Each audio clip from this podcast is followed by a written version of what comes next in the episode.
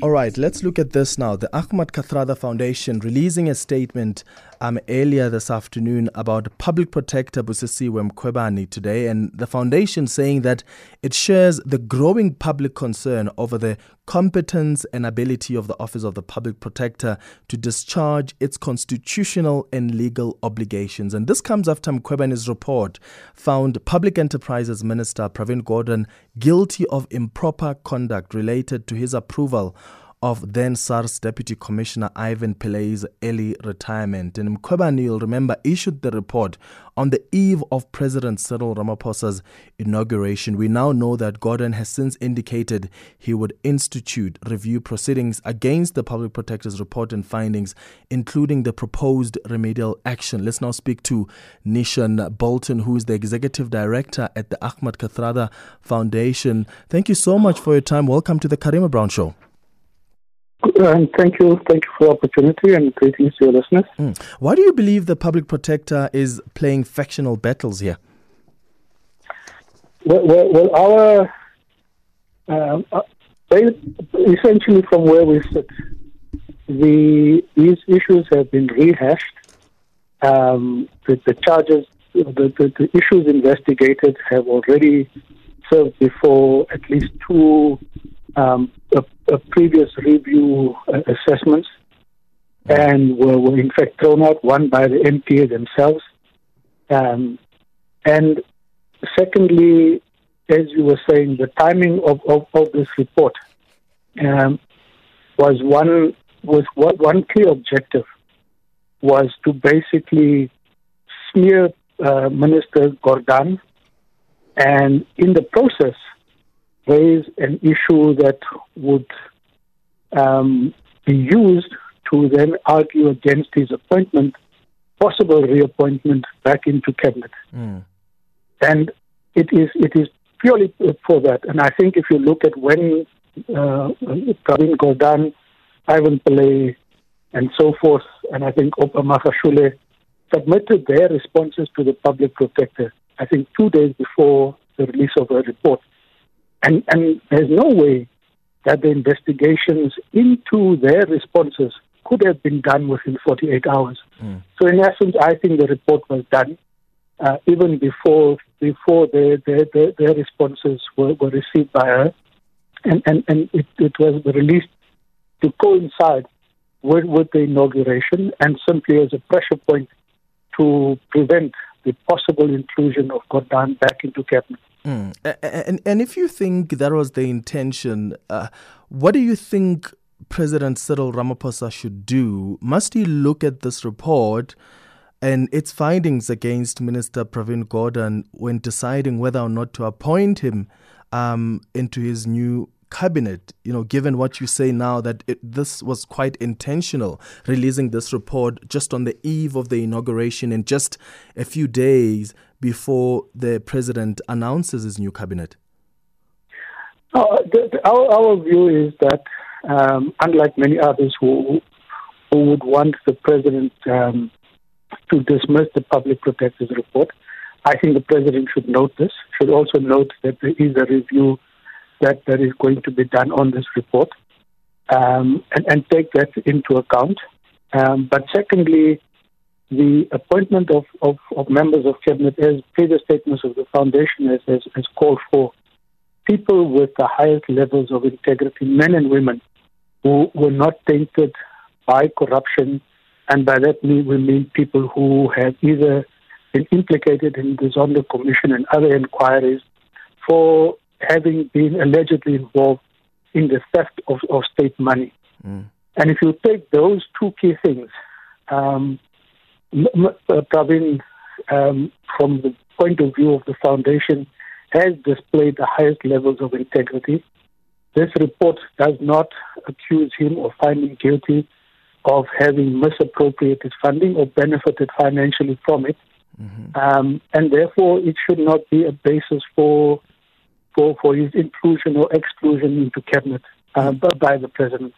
And what do you then say to people who argue that, well, we have other former ministers like Malusi Gigaba um, who were found, for example, to have lied under oath, and the public protector finding that he violated the executive members ethics code and the argument at the time was made that Malusi Gigaba must step down and, and some people are saying well we, we can't have double standards perhaps even the former minister of public enterprises the president needs to think hard about whether or not he appoints him into his new cabinet, given that there's still this cloud that has been brought by this report by the public protector?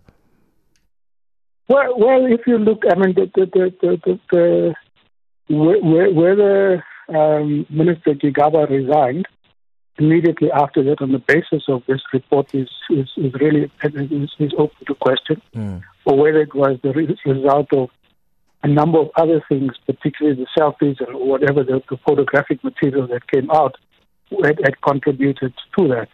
Mm. Um, but I don't think that one can equate the issues that were um, leveled at his door, which were really allegations of having enabled state capture, and equate that to somebody who has stood up to state capture and displayed the highest levels of integrity as far as as, as we are concerned. You, you can't equate the two.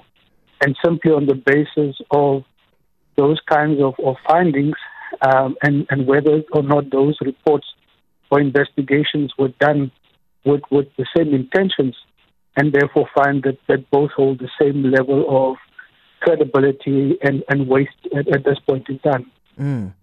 Uh, but but do you think that you know we have this constitutional obligation to respect the findings as binding and credible until they are set aside by by, by a court of law? Uh, no. In other words, do you think it's fair though to criticize a report that hasn't been reviewed yet?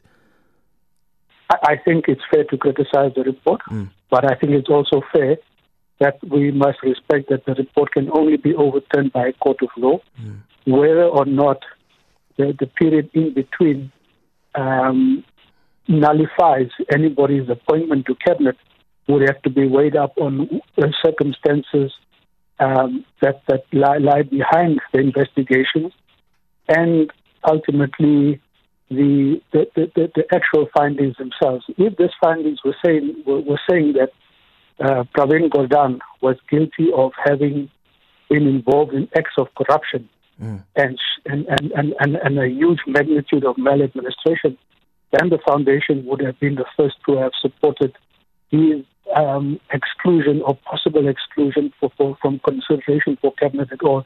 And that's not what this report is saying. Mm. I think if you will recall, um, there was Minister Ayanda Dlodlo or one or two others where the public protector also found them to be um, of guilty. I'm not, I'm not, sure what the exact details were, but that did not lead to, to that particular exclusion. So the mere fact that there is a finding doesn't necessarily mean that the, the, the, the, sanction itself that would need to be considered is, is one that you would exclude a person from holding a particular post. I'm not sure that also, as I, as I say all of this, whether in fact um, Gordhan himself um, wants to or, or, has any intentions of going back into cabinet himself.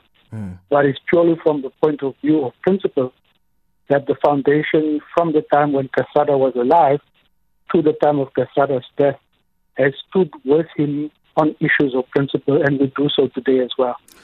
And we, we know about these damning court findings against the public protector in other matters. And I wonder what you think of these findings and what they do to the credibility of this crucial Chapter 9 institution.